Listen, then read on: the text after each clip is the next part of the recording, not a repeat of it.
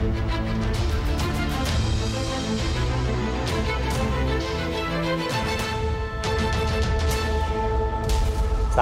به اپیزود سوم برنامه بازی اعداد خوش اومدید. این اپیزود می‌خوایم در مورد بیزینس آمازون صحبت کنیم. مهمون این برنامه ما آرش رکنی فرده. آرش خیلی خوش اومدی. خیلی ممنونم. متشکرم. من یه معرفی از آرش بکنم. آرش لیسانس حسابداری داره. کارشناسی ارشد finance. و تو asset management و با تخصص asset management تو wealth management و به قول خودش هفت شهر عشق دنیای مالی و finance رو گشته توی بازارهای بورس بین و ایران کار کرده. تو corporate finance کار کرده. بازارهای future رو کار کرده. توی private equity کار کرده و الان چند سالی که تو بازار venture capital ایران داره کار می‌کنه. ممنون که دعوت من پذیرفتید خواهش خیلی ممنون. باعث افتخاره. امیدوارم که جلسه خوبی داشته باشیم و مسائل جاری رو با هم بررسی کنیم. دو تا سالگرد جالب داریم. دیروز سالگرد پنجاهمین پنجاهمین سالگرد فرود بشر روی کره ماه. 25 مین سالگرد تأسیس آمازون و 24 سال پیش مثل دیروز سایت آمازون برای اولین بار روی وب قرار می گرفت از این نظر برای من جالب بود. یک دو تا خبر هم هستش. اول برنامه دوست دارم راجع صحبت بکنیم. توی هند که بازار IPO خیلی پرتکاپویی نداره در ماه اخیر business IndiaMART که یه business تبادل B2B هست. و 23 سال پیش تأسیس شده. روز 4 جولای IPO کرد تو بازار هند. 70 میلیون دلار raise کرد روی ارزش گذاری 550 میلیون دلاری. توی پورتفوی اسمارت هاب ویترینت کاری شبیه به این رو داره برای بازار B2B انجام میده. می‌دونم چند تا استارتاپ دیگه هم دارن تو این فضا کار می‌کنن. بازار بسیار سختی هم هست بازار B2B یه خبر دیگه ای که تو چند خبرگزاری اومده بود سرد شدن بازار venture capital چینه. می‌دونیم بازار venture capital چین سالهای 2015 تا همین چند وقت پیش بازار بسیار داغی بود و حجم سرمایه گذاری و تعداد deal ها بسیار بالا رفته بود. و یه peak داشت توی quarter دوم سال 2016 یه peak دیگه quarter دوم سال 2018 بیش از 40 billion دلار 40 میلیارد دلار توی استارتاپ های به ویژه استارتاپ های late stage سرمایه گذاری شد. ولی quarter اخیر رو که نگاه می‌کنیم به نسبت یک سال مشابهش نزدیک 77 درصد این رقم افت کرده و تعداد deal ام نزدیک نصف شده. بله. البته خب این طبیعی است. شما اگر توی بازه زمانی بلند مدت نگاه بکنید بازار venture capital دورای cyclical ی رو طی می‌کنه که بعضا حالا هم به سمت deal flow و cycle های در واقع تکنولوژی و ورودی استارتاپ ها بستگی داره و بعضا هم در واقع به میزان ریسک پذیری سرمایه گذاره الان خب تو شرایطی هستیم که یک مقداری به خاطر جنگ تجاری و در واقع رویدادهایی که رو سمت تقاضای مقدار نگرانی رو ایجاد کرده میزان ریسک پذیری کم شده طبیعتا خود باز اقتصاد چین هم کمی بله داره کند میشه مجموع اینها باعث میشه که خب تخصیص سرمایه مقدار از سمت venture capital بره به سمت دارایی‌هایی که در واقع کمتر ریسک دارن. کمتری دارن.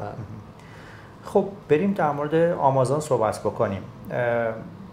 اگه من به علاقه مندان حوزه retail و e-commerce توصیه می‌کنم کتاب Everything Store Brad Stone که به فارسی هم ترجمه شده فروشگاه همه چیز رو حتما بخونن کتاب خیلی خوبیه خیلی research کرده. به طور خیلی و ما تو این برنامه خیلی فرصت نداریم وارد داستان در واقع آمازون بشیم.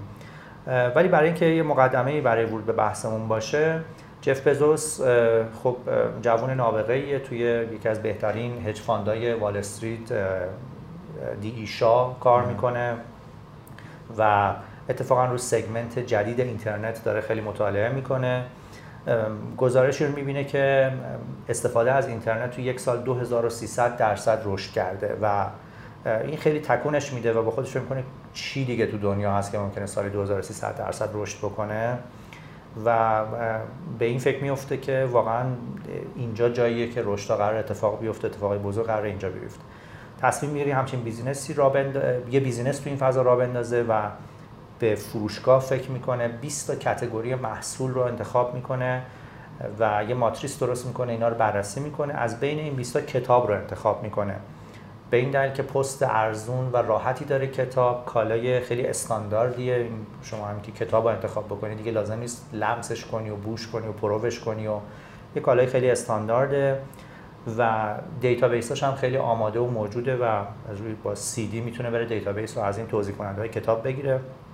خلاصه از نیویورک کارش رو رها می‌کنه و میره اونور کشور تو سیاتل ساکن میشه و تو گاراژ خونه خودش و همسرش و دو تا مهندسی که تونسته بود دور خودش جمع بکنه روی یه version اولیه از آمازون کار می‌کنن.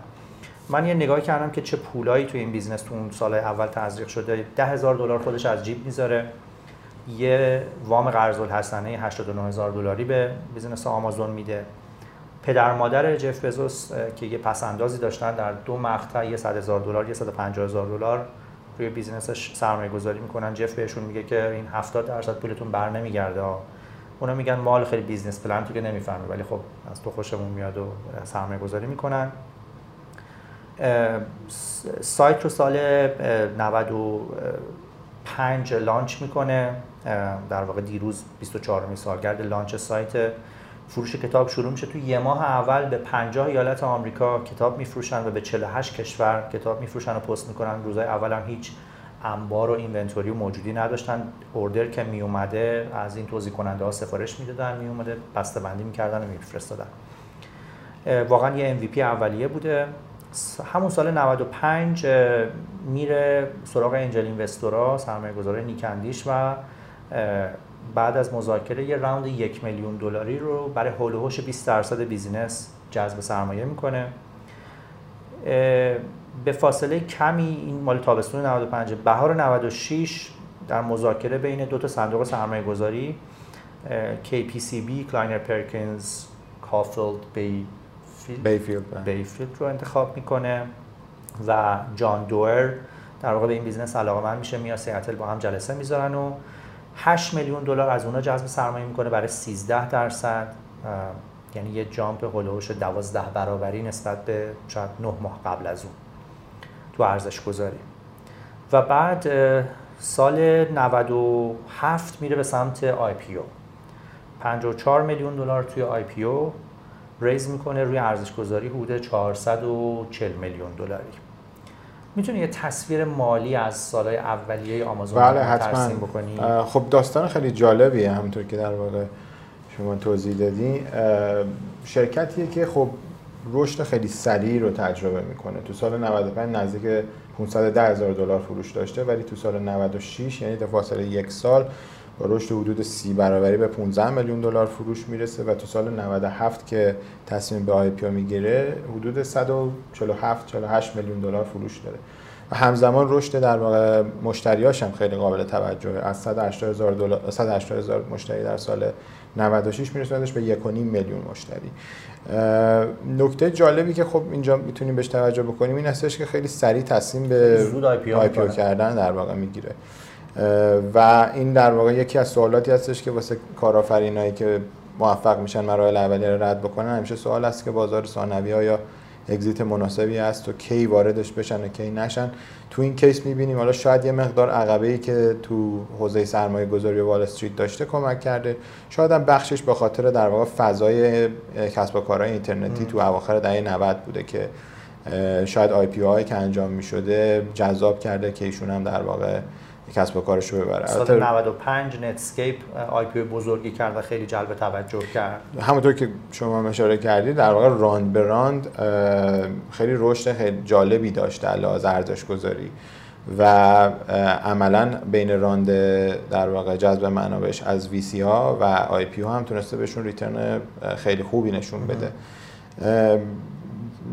اگه ما بیایم جلوتر نگاه بکنیم خیلی از کسب و کارها در مقاطع بعدی هستن که بیشتر صبر کردن برای اینکه IPO بکنن. بله. و الان trend به سمت اینه که خیلی صبر کنن. بله. با اون دوران یه مقدار تغییر کرده. بله خیلی فرق کرد. بعد از IPO تو تقریبا یک سال بعد از IPO تو سه تا مقطع آمازون اوراق منتشر می‌کنه و دو دو دهم میلیارد دلار از طریق بدهی تامین مالی می‌کنه. و خب زمانی که داره IPO می‌کنه چیزایی که به بازار سرمایه نشون میده یکی رشد خیلی سریعشه.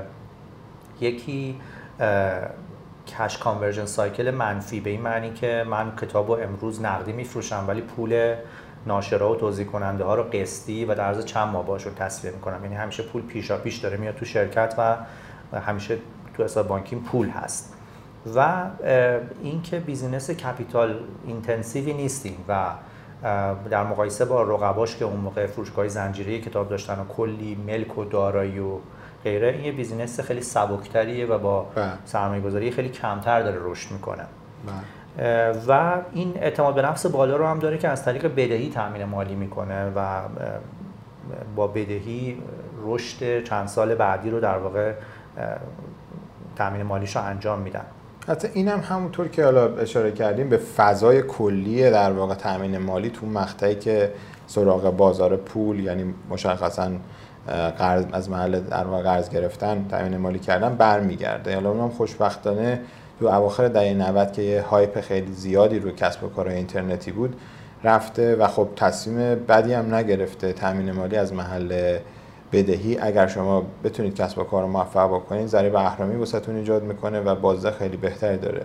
طبیعتا البته کسب و کارهایی که تو مقاطع اولیه هستن توصیه نمیشه که سراغ بدهی برن به خاطر ریسک بالایی که داره ولی تو مقطعی که یه کسب و کاری آی پی کرده و بازار روش در واقع خیلی توجه داره این انتخاب درست بود که کمک کرد رشد خیلی سریعش رو در واقع ادامه بده. یه نگاهی بکنیم به ارزش شرکت آمازون توی این بیش از دو دهه‌ای که تو بازار بورس بوده می‌تونی ترندا و اتفاقایی که افتاده رو یه مروری برامون بکنی؟ بله خواهش می‌کنم. خب یک دوره رشد اولیه داشت که همزمان بود با همون دوران اواخر دهه 90 و اوایل دهه دهه 2000 که حالا معروف شده به دوران حباب تکنولوژی یا تک بابل.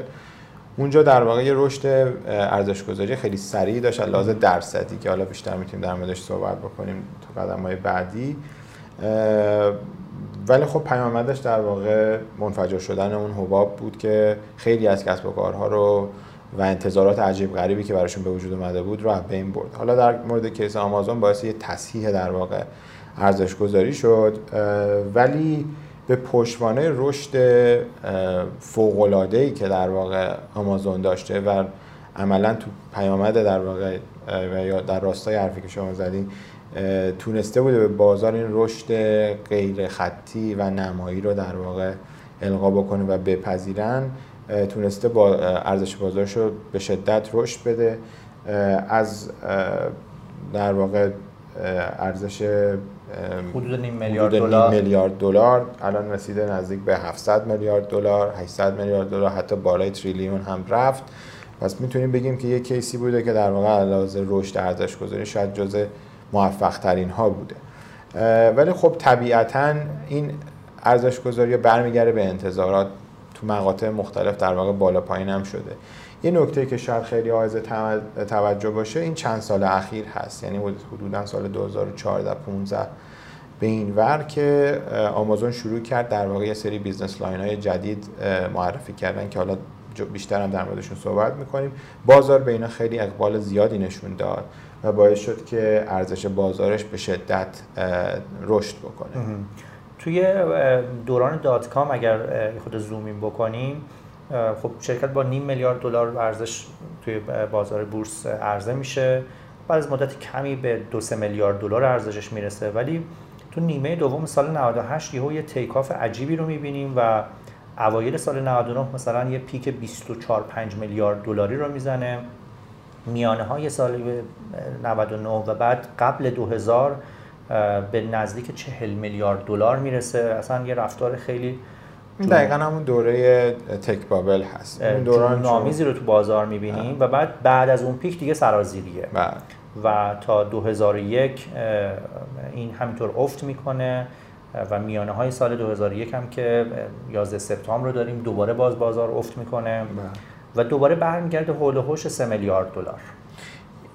عملا ما این چرخه ها رو تو بازارهای مختلف حالا فارغ از بحث تکنولوژی می‌بینیم که تو مقاطعی بازار در واقع انتظارات عجیب غریبی پیدا می‌کنه و از توقعاتش به خصوص با پیدایش اینترنت در مورد تکنولوژی این به وجود اومد. یعنی دوستانی که حالا تجربه مستقیما تو اون دوره داشتن همشون میگن که انتظارات از اینترنت و دنیای کسب و کار اینترنتی این بود که خیلی اتفاقات عجیب غریبی رو خیلی کوتاه محقق بکنن. ولی خب اون چیزی که اتفاق افتاد این بود که عملا واقعیت جور دیگه ای محقق شد و توی مقطع زمانی برگشتن به اون چیزی که منطق و واقعیت در واقع ساپورت می‌کنه. طبیعتا خیلی از کسب و کارها تو اون مقطع بین رفتن به خاطر اینکه انتظارات ازشون بسیار زیاد بود. حجم نقدینگی که به سمتشون در واقع سرازیر شده بود فوقالعاده زیاد بود و عملا نتونستن با وجود این میزان انتظارات مثبت در واقع انتظارات رو برآورده بکنن آمازون به دلیل که ساختار کسب و کارش بر مبنای یک نیاز منطقی بود به هر حال باید اینم تصور بکنیم که تو دهه 90 و دهه اول 2000 در واقع فروش آنلاین داشت جا میافتاد یه فرهنگ جدید چیزی مثلا تو کشور ما خیلی مردم آفلاین بودن اونایی هم که آنلاین بودن روی اینترنت dial-up بودن بله. خیلیشون و و خود بازار اینترنت خیلی آروم آروم داشت دسترسی ایجاد می‌شد. هنوز موبایل اینترنتی وجود نداشت. پرداخت آنلاین شاید مثلا تو مقطع مسئله بود شاید اعتماد سازی نه و بعد زیر ساختش به وجود می اومد که خب آمازون و خب خیلی کسب و کارهایی که تو اون دهه به وجود اومدن تو این قضیه نقش کلیدی داشتن. طبیعتا هم انتخاب جف بزوس در اینکه از کتاب شروع بکنه بر مبنای منطق بود که سراغ محصولی بره که کمترین میزان مقاومت رو باش روبرو بشه استاندارد باشه و در واقع بتونه در واقع ثابت بکنه که این و جمعیت کتابخون هم احتمالاً جمعیتی که زودتر آنلاین میشه و بیشتر اینترنت وقت میگذرونه. بله بله بهتری هستن. توی نمودار دیگه اگه به رشد درآمد آمازون نگاه بکنیم از 99 تا 2017 رو من توی نمودار دارم میرم هیچ سال نزولی نداشته و تقریبا هاکستیک رو داریم می‌بینیم رشد نمایی داره می‌کنه. اگه به درآمد عملیاتیش نگاه بکنیم خب خیلی کوچیکه در مقایسه با درآمد یعنی top line نسبت به bottom line بله. خیلی خیلی کوچیکه. و margin این business خب سالها که منفی بوده 2001 اولین بار یه margin عملیاتی مثبت نشون میده. حول و حوش دو درصد. و در بهترین حالت هم مثلا سالهای 2003 2004 که دیگه داشت تلاش می‌کرد که اعتماد بازار بورس و وال رو دوباره جلب کنه یه سودی نشون بده حول و حوش 6 درصد رو نشون میده. ولی همیشه بین دو درصد یا حتی مثلا کمتر از یک درصد تا 6 درصد در نوسان بوده. یه business بسیار با margin کمیه ولی رشد پیوسته. بله. خب به طور کلی کسب و کار در واقع خورده فروشی حالا چه آفلاین چه آنلاین کسب و کارهای low margin ی هستن. به خصوص تو مقطع اولیه که در واقع تمرکزش هم فقط بر روی فروش مستقیم یا فرست پارتی در واقع سیلز بوده. خودش موجودی کالا رو تامین می‌کرده. طبیعتا کنترلش بر مبنای مارجینی که ایجاد می‌کنه محدودیت های روبرو بوده. و اون پیکی هم که در واقع شما اشاره کردین حد اکثری که زد واقعا همونطور که گفتی به مقدار به خاطر فشاری بود که از سمت سرمایه گذارا به جف بزوس و آمازون می اومد که چطور ما چندین سال سهامدار هستیم و شما نمی‌خوای سود نشون بدی. عملا یه دیالوگی وجود داشته که حالا شاید مستقیم نبوده ولی عملا بهشون سود و نشون داد که در واقع خیالشون راحت بشه. بعد گفت حالا اجازه بدید من برم دنبال کار خودم. دوباره برم سرمایه گذاری بکنم. یه مقایسه بکنیم آمازون رو با چند تا بیزینسی که تو مقاطع مختلف به دلایلی با اونها مقایسه می شده تو سالهای اول آمازون با بارنز نوبل که فروشگاه زنجیره کتاب بود در آمریکا خیلی مقایسه می شد تو سال 96 که آمازون بود 15 میلیون دلار داره کتاب میفروشه بارنز نوبل اون سال دو میلیارد دلار کتاب فروخته بود. بله. و اولین جلساتی هم که مدیر عامل بارنز نوبل با آمازون داشت اصلا آمازون رو عملا آدم حساب نمی‌کردن و هیچ نگرانش نبودن. ولی اگه به نمودار ارزش این دو تا شرکت در طول سالها نگاه بکنیم بارنز نوبل تقریبا یه خط افقی رو ترسیم می‌کنه و آمازون جز در همون سالهای اولیه که قابل مقایسه است بعد دیگه takeoff می‌کنه و پیشی می‌گیره و بارنز نوبل به گرد پاش هم نمی‌رسه. بله. خب تفاوت ساختار کسب و کارهای آفلاین و آنلاین اینجا خیلی پررنگ تو این نمودارها دیده میشه. همین بحث در واقع رشد نمایی در مقابل رشد خطی و مدل کسب و کاری که سرمایه ور و capital intensive باشه در مقابل کسب و کاری که در واقع.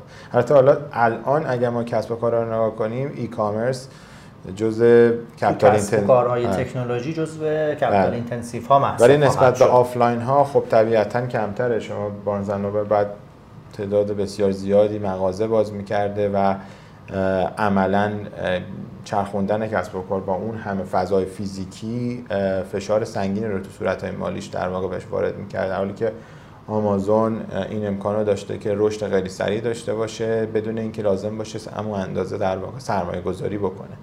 و حالا بحث در واقع اون دوران تک بابل رو بذاریم کنار. بازار بعد از در واقع تصحیح کردن ارزش گذاری این واقعیت رو رها نکرد که آمازون داره به سرعت رشد می‌کنه. شاید یه نکته که جالب توجه باشه واسه سرمایه گذارای در واقع داخلی ما این نکته هستش که تو بازار سرمایه آمریکا سرمایه گذاری کردن تو شرکت هایی که رشد خیلی سریع دارن و اصطلاحا گروث ستوری هستن هستن. واقعا یه چیز جا افتاده است. یعنی طیفی از سرمایه گذار استراتژی سرمایه فقط در واقع با تمرکز بر رشد هست و تشخیص میدن که در واقع تو مقاطع اولیه یا حتی سالها حالا در مورد کیس آمازون واقعا سالها دهه ها شاید بگیم طول کشیده که داستان رشد ادامه پیدا بکنه. ولی الزاما تاکید بر سوداوری استراتژی اصلی نباشه. بله. بله و نمودارها اینو به خوبی نشون میدن. یه شرکت دیگه که سالها آمازون باش مقایسه می‌شد ایبی تفاوتی که ایبی با آمازون داره رو احتمالا می‌دونید که ایبی هیچ کالایی از خودش نداره و موجودی نداره و مرکز توزیع و اینام نداره و فقط خریدار رو به فروشنده وصل می‌کنه و فروشنده خودش پست می‌کنه برای خریدار.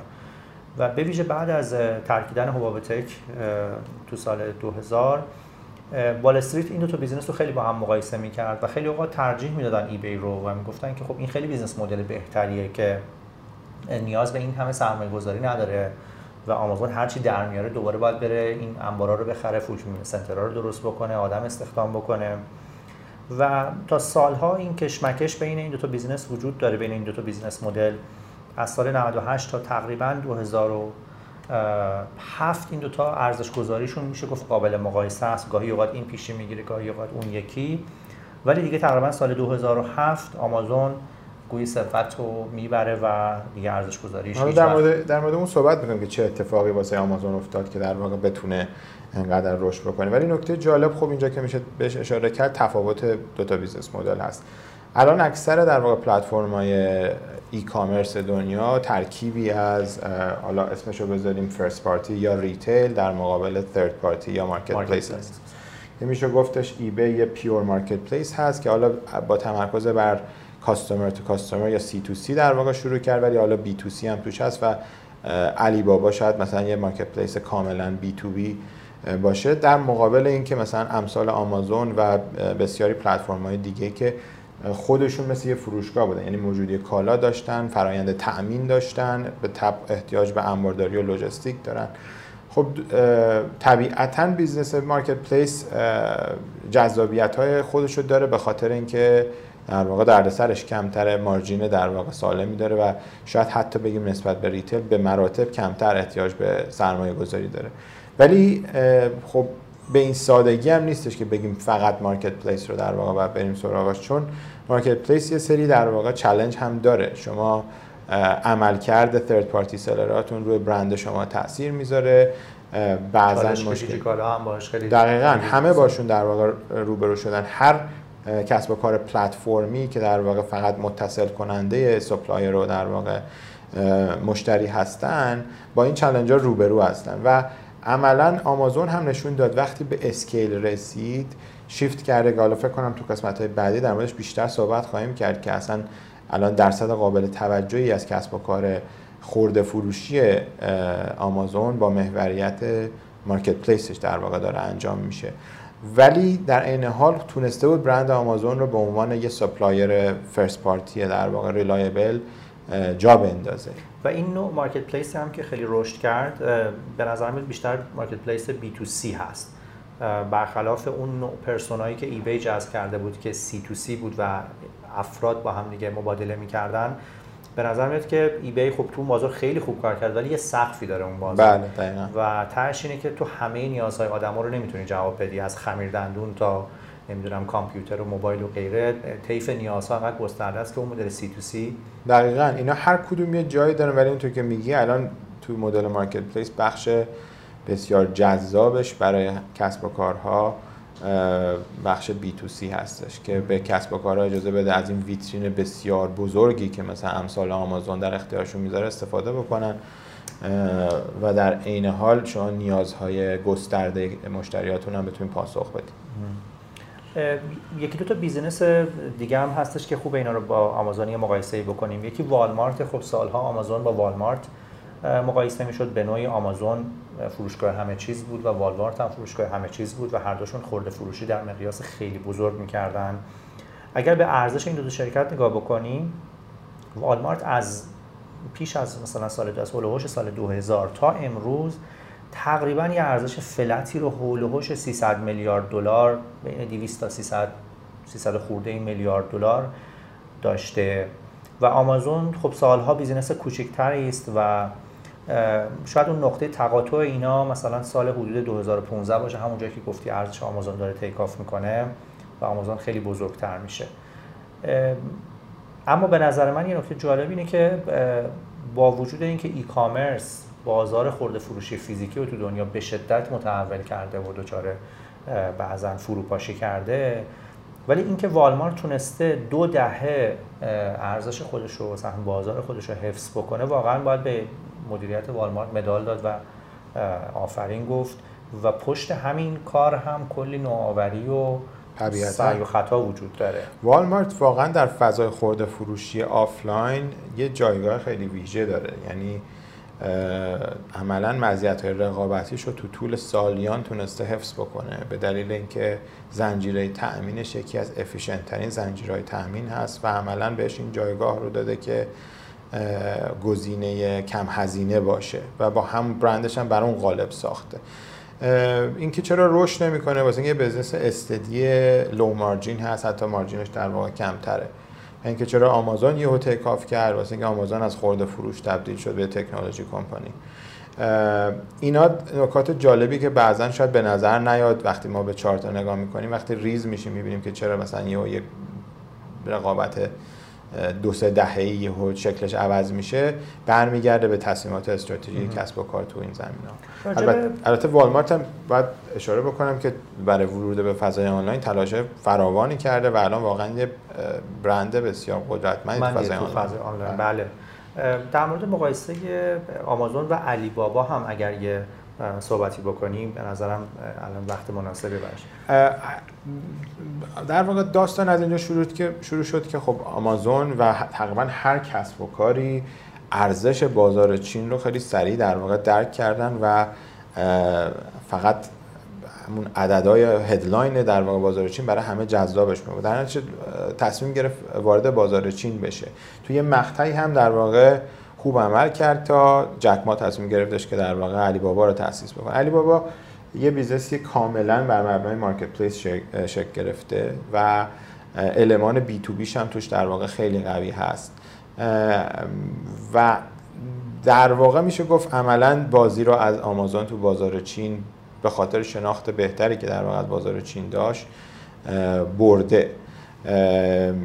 مستقیم خب نمیشه یک به یک با هم نگاهشون کرد. شاید بخش مارکت پلیس در واقع علی بابا ببخشید آمازون قابل مقایسه تر با علی بابا باشه. ولی خب اون هم علی بابا هم همونطور که در مورد آمازون گفتیم الان رفته به سمت در واقع متنوع کردن basket product ها و محصولات و خدماتی که می‌تونه به مشتری ارائه بده. شاید بازار هنوز اونقدر به سرعت نیومده ارزش در واقع value بذاره روی کسب و کارهای دیگه ای که در واقع علی بابا انجام مثل Alipay و و, و فراوان در واقع سرمایه گذاری کرده. ولی position ی که در واقع علی بابا تو بخش B to B تو بازار چین به خصوص و حالا در واقع بازار جهانی پیدا کرده یه position قدرتمندی است. این داستان تقابل در واقع آمازون در چین که از طریق یه acquisition شروع شد بعد rebrand ش کردن به نام در واقع آمازون چین و علی بابا داستان خیلی جالب هستش که شاید فرصتش الان نباشه ولی توصیه می‌کنم که بررسی بکنن دوست. یه نگاهی بکنیم به آمازون اخیر. الان آمازون پولشو داره از چی در میاره؟ و از هر line ی چقدر در میاره؟ سرعت رشد اینا چیه؟ راجع به اینا یه صحبتی بکنیم. بله حتما. الان در واقع category یا segment های اصلی کسب و کار آنلاین طبیعتا اولیش که خب همون بخش فروشگاه آنلاین خودش هست که میشه در واقع first party ش بعد با در واقع خرید هول فود تو سال 2016 2017 وارد فضای در واقع مغازه های آفلاین هم شده که بخش در واقع محصولات fresh یا تازه یا در واقع سوپرمارکتی رو در واقع اونجا تامین می‌کنن. segment بعدی در واقع همین third party یا مدل marketplace ش هست که در واقع کسب و کارهای دیگه میان محصولاتشون رو رو پلتفرم آمازون میفروشن. سه تا category دیگه داره. بخش در واقع سرویس های آبونمانیش یا subscription ش که حالا Amazon Prime در واقع هست و خدمات در واقع Amazon Web Services که خدمات cloud ش هست. و بخش آخر که در واقع درآمدهای advertising و در واقع marketing هست و زیر other در واقع شناسایی می‌کنه. الان تو سال 2018 آخرین صورت های مالی که در واقع ارائه شده حدود 58 درصد درآمدش از محل مارکت پلیس هست که این عدد توی نامه شیرهولدر لتر اخیرش داره میگه که سال 99 3 درصد بود و نه. به طور تقریبا پیوسته رشد می‌کنه تا الان داره نزدیک به 60 درصد نکته که من اینجا باید اشاره بکنم که شاید در واقع یه مقدار جالب باشه اینه که عددی که الان من حالا در موردش صحبت می‌کنیم عدد revenue یا درآمد هست. در مورد اینجور کسب و کارها ما دو تا metric در واقع داریم. یکی GMV یا اصطلاحا gross merchandise value هست. پولی که از دست مشتری می‌گیریم بله مجموعش. در مورد خب کسب و کار retail فروش ما و در واقع GMV ما تقریبا نزدیک هست. اگر rebate ها و return ها رو از توش در بیاریم حالا net merchandise value و revenue تقریبا یکی است ولی در مورد کسب و کار marketplace یا third party به طور مثال شما می‌تونید هزار میلیارد تومن محصول دیگران رو بفروشین ولی اون بخشی که کمیسیون در واقع پلتفرم هست رو به عنوان revenue شناسایی می‌کنن بله. این 58 درصدی که من اشاره کردم به واقع share marketplace از GMV هست. اگر وگرنه عدد در واقع فروش third party ش تو سال 2018 42 میلیارد دلار بوده و عدد فروش online store خودش 122 میلیارد دلار که مجموع در واقع درآمدش هم 232 میلیارد دلار بوده.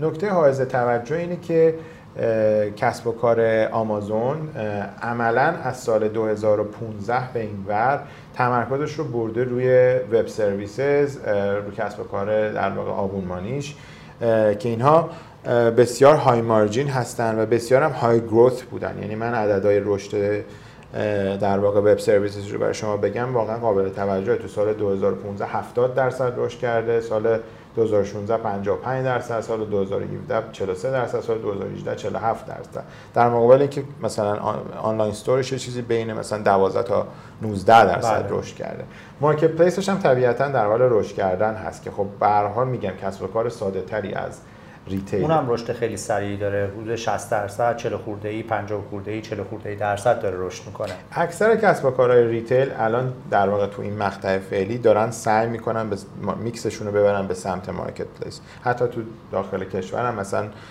دیجیکالا این تصمیم رو گرفته. واسه اینکه یه تصمیم منطقیه. بسیار راحتتر و در واقع سریعتر سریعتر از مالی هم جذابتره. بله دقیقا. business subscription ش که همون Amazon Prime هست اونم خیلی داره سریع رشد می‌کنه. رشد 60 رشد 62 درصدی 43 درصدی 52 درصدی 46 درصدی. امروز فکر می‌کنم بیشتر از 100 میلیون نفر که اگه خانوار رو حساب بکنیم یه نفر تو خانوار عضو Amazon Prime میشه و همه استفاده می‌کنن. بیش از 100 میلیون نفر عضو Amazon Prime هستن بله. و دارن سالی 119 دلار به آمازون میدن و توی این بسته Amazon Prime از مزیتایی که دارن اون ارسال رایگان two-day shipping که ارسال سریع عضویت سرویس entertainment ویدئویی آمازون رو دارن آمازون ویدیو رو دارن آمازون میوزیک رو دارن و همه اینا توی این بسته است که واقعا بسته جذابی می‌کنه. عملا پردیکتبیلیتی یا پیش بینی پذیری درآمد رو واسه آمازون افزایش میده. کسب و کارهای آبونمانی در واقع بسیار جذاب هستن برای به خصوص سرمایه گذارا چون در واقع می‌تونن هم توی گفتم درآمد رو به راحتی پیش بینی بکنن. بعضا اجازه میده که یوزرهای اون بیان در واقع از پلتفرم اصلی هم خرید بکنن. فکر کنم یه research ی هستش که هر user Amazon Prime حدود 600 دلار در سال بیشتر از user های عادی بیشتر از user های عادی هزینه می‌کنه تو پلتفرم آمازون چسبندگی رو عملا بالا می‌بره و اصطلاحا باعث میشه که آمازون بتونه upsell بکنه یا cross-sell بکنه. یعنی بیشتر بفروشه به همون user ها یا بهشون چیزای دیگه ای در واقع بفروشه. و این رشد در واقع این دو تا قسمت AWS Amazon Web Services و subscription اش شاید دلیل اصلی اون take off valuation هم بوده. و این business ها حاشیه خیلی بهتری هم دارن. Amazon بله. Web Services به لحاظ مالی رشدش business خیلی جذابتری margin بهتری داره تا business retail. دقیقاً. یه نکته خیلی جالب توجه که آمازون خیلی خوب ازش استفاده کرده مدیریت پول و مدیریت نقدینگی بوده. راجع به این با صحبت بکنیم حتما. یکی از شاخصهایی که تحلیلگرای مالی ازش استفاده می‌کنن تو این زمینه اصطلاحا چرخه تبدیل نقدینگی یا کش کانورژن سایکل که عملا میاد دوره زمانی که طول می‌کشه تا وجود نقد از شرکت خارج بشه برای تهیه در واقع محصولاتی که می‌خواد بفروشه.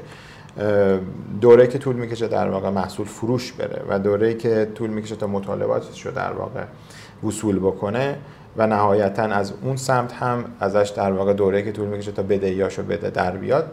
این رو بهش میگن کش کانورژن سایکل نکته که از توجه اینه که ما اگر تمام در واقع سابقه آمازون رو نگاه بکنیم تقریبا تو کل دوره این cycle ش منفیه.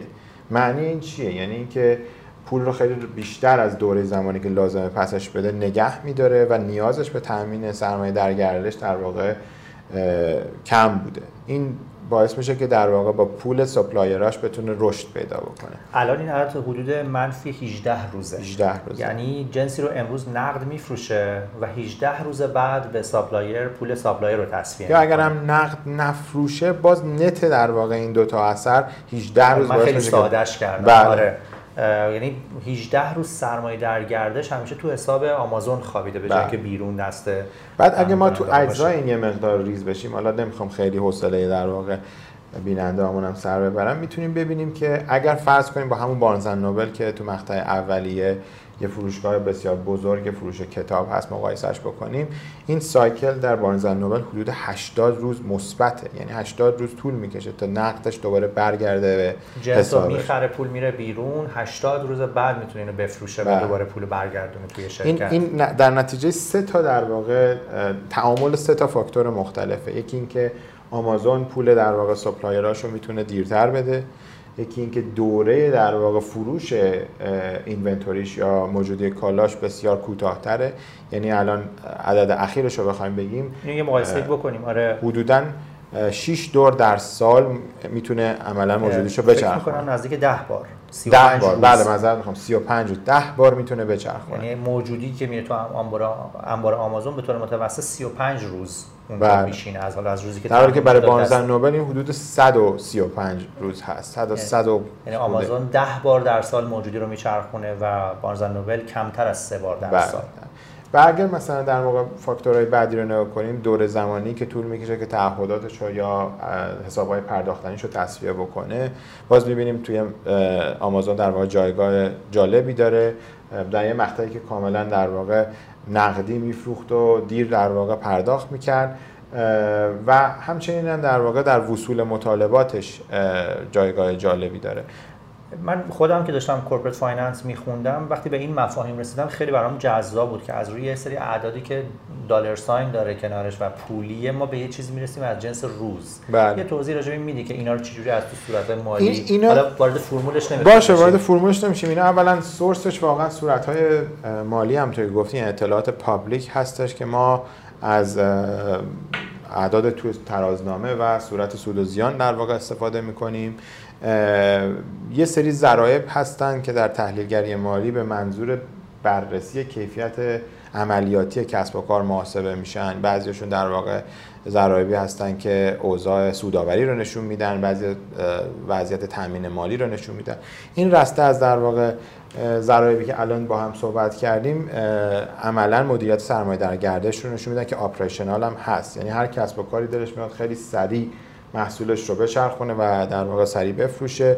دلش می‌خواد پول دیگران رو تا حدی که می‌تونه دیرتر بده و پول پولی که طلب داره رو خیلی سریع در واقع وصول بکنه. با ترک کردن اینها تو طول زمان و مقایسهش با یه سری بنچمارک و کمپانی مشابه ما می‌تونیم بفهمیم که در واقع سازوکار عملیاتی شرکت تو این زمینه چجوریه. اینجور که به نظر میاد آمازون یه بیزینسیه که خیلی کم برای تامین سرمایه سراغ بیرون از شرکت رفته. و تونسته خیلی روی پای خودش وایسه و با عملیات خودش این رشدش رو تامین مالی بکنه. درسته. اگر پیرو صحبتی که در واقع زودتر هم انجام دادیم نگاه بکنیم تاریخچه تامین مالی رو در آمازون بعد از اینکه آی پی کرده می‌بینیم که در واقع خیلی به ندرت سهام منتشر کرده. تغییرات در واقع کوچیکی که تو میزان سهام منتشر شدهش اکثرا برمیگرده به ایساپ و در واقع سهامی که به کارکنانش بابت تشویقی بهشون در واقع میده. در عوض تامین مالی از محل بدهی و انتشار اوراق نقش پررنگی رو داشته. حالا به خصوص تو مقطع اولی که همطور گفتی شاید یکی از ذرایبی که جالب باشه ما بهش کنیم نسبت بدهی به کل میزان دارایی هاست. تو دهه در واقع 2000 دوره 2000 تا 2005 بالاتر از 100 درصد داراییش تونسته بوده تامین مالی کنه. این بخشش به خاطر اینکه تو مقطع واقعا دسترسی به منابع براش ساده تر بوده. بعد این معمولا این شکلی نیست چون مثلا وام دهنده ها نگران هستن که دارایی بتونه پوشش بده در واقع میزان بدهی که شرکت داره. ولی بعد در واقع اومده پایین ولی متناسب با رشد دارایی هاش تونسته یه چیزی هلوش 14 15 درصد از در واقع دارایاش رو از محل بدهی به شکل در واقع مرتب تامین مالی بکنه. هرچند که می‌بینیم در واقع کل میزان دارایاش رشد کرده اونم به خاطر در واقع رشد در سود انباشتش بوده و یا صرف سهامی که باهاش در واقع سهام رو در واقع منتشر کرده. و این کاملا برخلاف برخی از استارتاپ های جدید مثل مثلا اوبر که تا روز IPO بوده 20 میلیارد دلار از بله. بازار venture تامین مالی کرده. حالا اونایی هم که قسمتی هم که convertible debt عملا اونم venture ه. که داره به سهام تبدیل میشه. ولی یه business ی است که با بدهی و با عملیات خودش تونسته این سرمایه‌گذاری عظیم رو برای رشد چند هزار برابریش بله. البته اگه خب نگاه کنین دوره رشد اگه درصدی هم سالانه نگاه بکنیم اوبر خیلی سریعتر تمایل داشته که رشد بکنه. بنابراین بعد در واقع هی بنزین میریخته به پای آتش رشدش. ولی آمازون یه business ی بوده که با margin کم تونسته تمام منابع رو در واقع تخصیص بده که رشد سریع خودش رو در واقع از منابع خودش تضمین بکنه و از ضریب اهرامی استفاده کنه از بدهی استفاده کنه با نرخ بهرهای بسیار پایین. دلیل اصلی این گردش نقدینگی بسیار بالا تو اکوسیستم در واقع آمازون هست و همون بحث این که کش کانورژن سایکل منفی داره اجازه بهش میده که به پشتوانه اون سرمایه در گردش خیلی زیادی که داره بتونه بره تامین مالی بکنه. از حدود سال 2009 هم آمازون در مورد acquisition جدی میشه و بله. پولای جدی رو برای خریدن شرکت های دیگه صرف می‌کنه. حدود سال 2009 زاپوس رو توی vertical فروش کفش می‌خره. یه acquisition بزرگ دیگه 2012 کیوا سیستمز رو می‌خره که رباتایی رو برای انباراش می‌سازه که این زیر پالت ها میرن و پالت های سنگین رو جابجا می‌کنن. 2015 تویچ رو می‌خره پلتفرم streaming game هست و رینگ رو اخیرا خرید 2018 2018 که زنگ در متصل به اینترنته که وقتی زنگ می‌زنی روی گوشی نشون میده و از اونجا می‌تونید در رو باز بسته بکنی همون بود 2017 هول فودز رو می‌خره به قیمت حدود 14 میلیارد دلار که سرمایه گذاریه برای اینکه وارد کالای سوپرمارکتی بشه روی اینا کامنتی داری؟ عملا اینطوری که می‌تونیم ببینیم از حدود سال 2009 ده آمازون نشون میده که برای رشد خودش تصمیم گرفته از منابع عظیمی که ایجاد می‌کنه سرمایه گذاری کنه تو کسب و کارهای جدید. البته وقتی گوش میدیم به اینکه چه جایی سرمایه گذاری کرده می‌فهمیم که در واقع در راستای استراتژی زنجیره فروش و ارزش خودش داره در واقع سرمایه گذاری می‌کنه. یعنی یه لایه اضافه تر اگر نگاه بکنیم چرا مثلا هول فودز رو می‌خره؟ چون می‌خواد در واقع frequency فروش رو با ورود به فضای fresh و محصولات در واقع سوپرمارکتی افزایش بده. رینگ رو می‌خره برای اینکه بتونه در واقع شبکه لوجستیکش efficient تر بشه هدر رفت زمان کمتر بشه. زاپوس خب در راستای در واقع یه vertical خودش سرمایه گذاری vertical تخصصی هم هست. بله کیوا برمیگرده به لوجستیک و warehousing خودش. و تویچ فضای پرایم و عملا اجازه بهش میده که تو فضای content و محصولات اون شکلی که داره رشد پیدا بکنه. عملا سخت نیست فهمیدن این که چرا این سرمایه گذاری کرده چون داره گسترش میده کسب و کار خودش رو تو زمین های مختلف. بعضی شرکت ها یه مقدار سختتر هستن فهمیدن. مثلا حالا بعدا میشه در مورد اینا یه برنامه دیگه داشت که مثلا چرا فیسبوک acquisition که انجام میده یا گوگل چرا انجام میده. بعضیش خیلی راحت نیست تا اینکه بعدا استراتژیش خودشون رو نشون میده.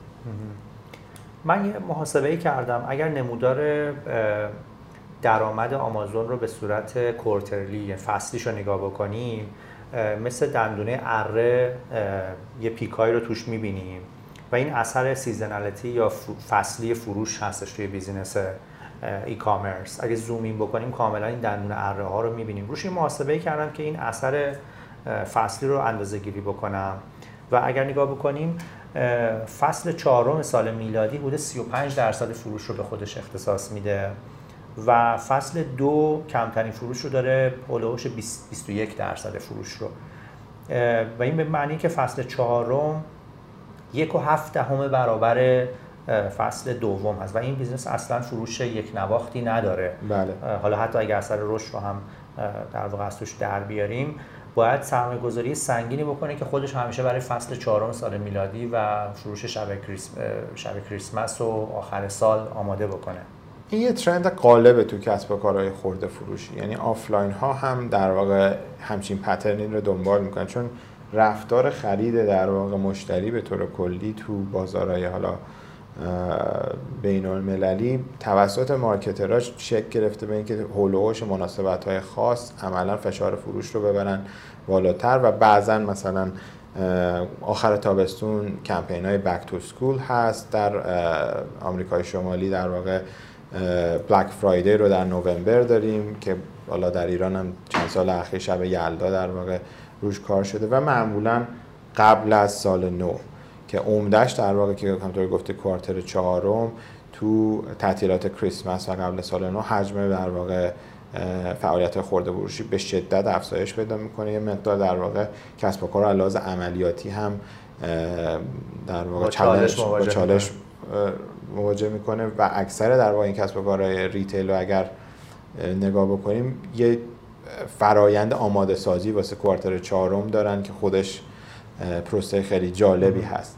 و نقطه مقابلش فکر کنم میشه کسب و کارهای subscription. دقیقا. که اونا دیگه کمترین اثر seasonality و نوسان فصلی رو دارن خیلی predictable تر و شاید بخشی از انگیزه های آمازون از ورود به اون فضا حالا علاوه بر نکات مثبت دیگه که گفتیم اینه که بتونه در واقع درآمدهاش از این pattern های seasonal در واقع مقدار رها بکنه. و به عنوان نکته آخر یه مسئله دیگه که در مورد آمازون وجود داره اینه که به رغم اینکه ارزش سهامش رشد تقریبا پیوسته ای رو توی سالهای اخیر یا دهه اخیر داشته. ولی عموما سیاستش اینه که هیچ سودی بین سهامداران تقسیم بله. نمی‌کنه. سود نقدی و درصد در واقع پوشش سود نقدی یا dividend payout ratio ش تقریبا صفر یعنی سود نقدی اصلا نداد ولی چیزی که باعث شده اقبال در واقع بازار سرمایه بهش حفظ بشه ورزش رو ببره بالا علاوه بر مسائل مربوط به رشد در واقع درآمدیش اینه که کشفلو در واقع یا جریان نقدیش مثبته و عملا تونسته نشون بده که قابلیت ارتقایش رو هم داره. همونطور که گفتم درصد در واقع مارجین ایبیداش یا سود قبل از مالیات بهره و در واقع هزینه استهلاکش در حال بهتر شدن هست به طور مداوم.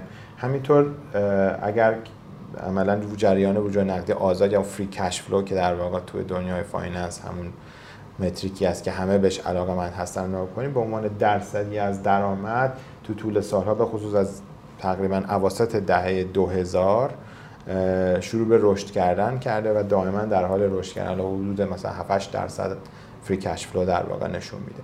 این به سرمایه گذارای این در واقع اطمینان رو میده که قیمت سهام رشد بکنه بدون اینکه احتیاج بشه سود نقدی توضیح بکنه و شاید این یه نکته در واقع آموزشی باشه واسه جامعه سرمایه گذاری ما که می‌تونید شما در بازار سرمایه سود بکنید بدون اینکه شرکت سود نقدی, نقدی به شما بله. توضیح بکنه. توی نمودار دیگه اگر نگاه بکنیم ارزش شرکت تقسیم بر درآمد رو یعنی این ضریب رو نگاه بکنیم جز در سالهای آخر دهه 90 میلادی که بازار دچار یه حبابی میشه و یه آشفتگی زیادی توش هست و این ضریب بعضی وقت هولوش بالای 50 میره بالا. ولی تقریبا از سال 2003 به بعد 2001 و 2 به بعد این استیبل میشه. و این ضریب هولوش 3 و کمی بالاتر از 3 داره نوسان می‌کنه بله. این رفتار خیلی باثباتی رو از خودش نشون میده ضریب ثابته ولی رشد عدد رشد درآمدها باعث میشه که خب والویشن هم بره بالا و بازار سرمایه هم با در واقع این موضوع رو نشون میده بله. فقط توی سالهای اخیر داریم می‌تونیم نگاه بکنیم که مثلا توی 2017 به بعد این عدد داره کمی رشد می‌کنه و آروم آروم به سمت چهار نزدیک این میشه. عملا دلیل این رشد سالهای اخیر به خاطر پررنگتر شدن نقش business های high margin ی مثل cloud business یا همون AWS و subscription business و غیره است که business های در واقع با سود بالا هستن و عملا دارن هی سهم بیشتری از درآمد کلی رو هم به خودشون اختصاص میدن. ولی به طور کلی همونطور که گفتی ثبات در واقع نسبت های ارزش گذاری مثلا ارزش به درآمد نشون میده که بازار تمرکزش رو گذاشته رو رشد درآمد و ارزش شرکت رو با رشد درآمد متناظر با اون داره افزایش میده. و هر جایی که در واقع آمازون یک برگ جدیدی رو می‌کنه و یک کسب و کار جدید با مارجین بهتر میده عملا تشویقش می‌کنه با اختصاص دادن multiple یه ذره و این نشون میده که رویای جف بزوس که از بوده بعد از سال 2000 به دنبال این بود که آمازون رو از یه شرکت خرده فروشی و صرف تجاری تبدیلش بکنه به شرکت tech. نشون میده که تو صورتهای مالی کم کم داریم به ثمر نشستن این رویا رو می‌بینیم و صورتهای مالی داره نشون میده که آمازون درآمدش بیشتر و بیشتر داره میره سمت تکنولوژی و این ضریب بهبود این ضریب هم داره این رو نشون میده. دقیقا. داستان آمازون برای خود من خیلی خیلی جذابه و وقتی برای این برنامه داشتم مطالعه می‌کردم و بیشتر میخوندم واقعا جذاب و جذابتر هم می‌شد. من توصیه می‌کنم اگه کسی علاقه داره حتما این کتاب فروشگاه همه چیز Everything Store برادستون رو بخونه. یه چیز خیلی جالبه دیگه یه چند صفحه ای هست که نامه سال 1997 جف بزوس به سهامدارانه. اون رو هم بخونید و الان که 24 5 سال از این تأسیس business گذشته اگر نگاه بکنیم می‌بینیم که واقعا حرفایی که زده بهش اعتقاد داشته و پاش وایساده و به ثمر نشستن اون حرفا رو داریم الان می‌بینیم. بله یه جمله معروفی هستش که جف بزوس در واقع تاکید می‌کنه تو vision ش اصلا جای انعطاف وزیری نداره ولی تو تاکتیک هاش به شدت در واقع منعطفه. یعنی اینکه در واقع باورش این بوده که این شرکت رو باید برسونه به اونجا ولی تو طول مسیر خب طبیعتا استراتژی هایی که انتخاب کردن در راستای واقعیت های بازار بود و یه کلمه که بارها بارها بهش برمیخوریم کلمه لانگ ترم هست و این سرمایه گذاری برای بلند مدت دید بلند مدت و واقعا آمازون یه شرکتی است که این دید لانگ ترم و سرمایه‌گذاری لانگ ترم رو تونسته پیاده سازی و موفقش بکنه. به رغم اینکه وقتی وارد داستانش رو با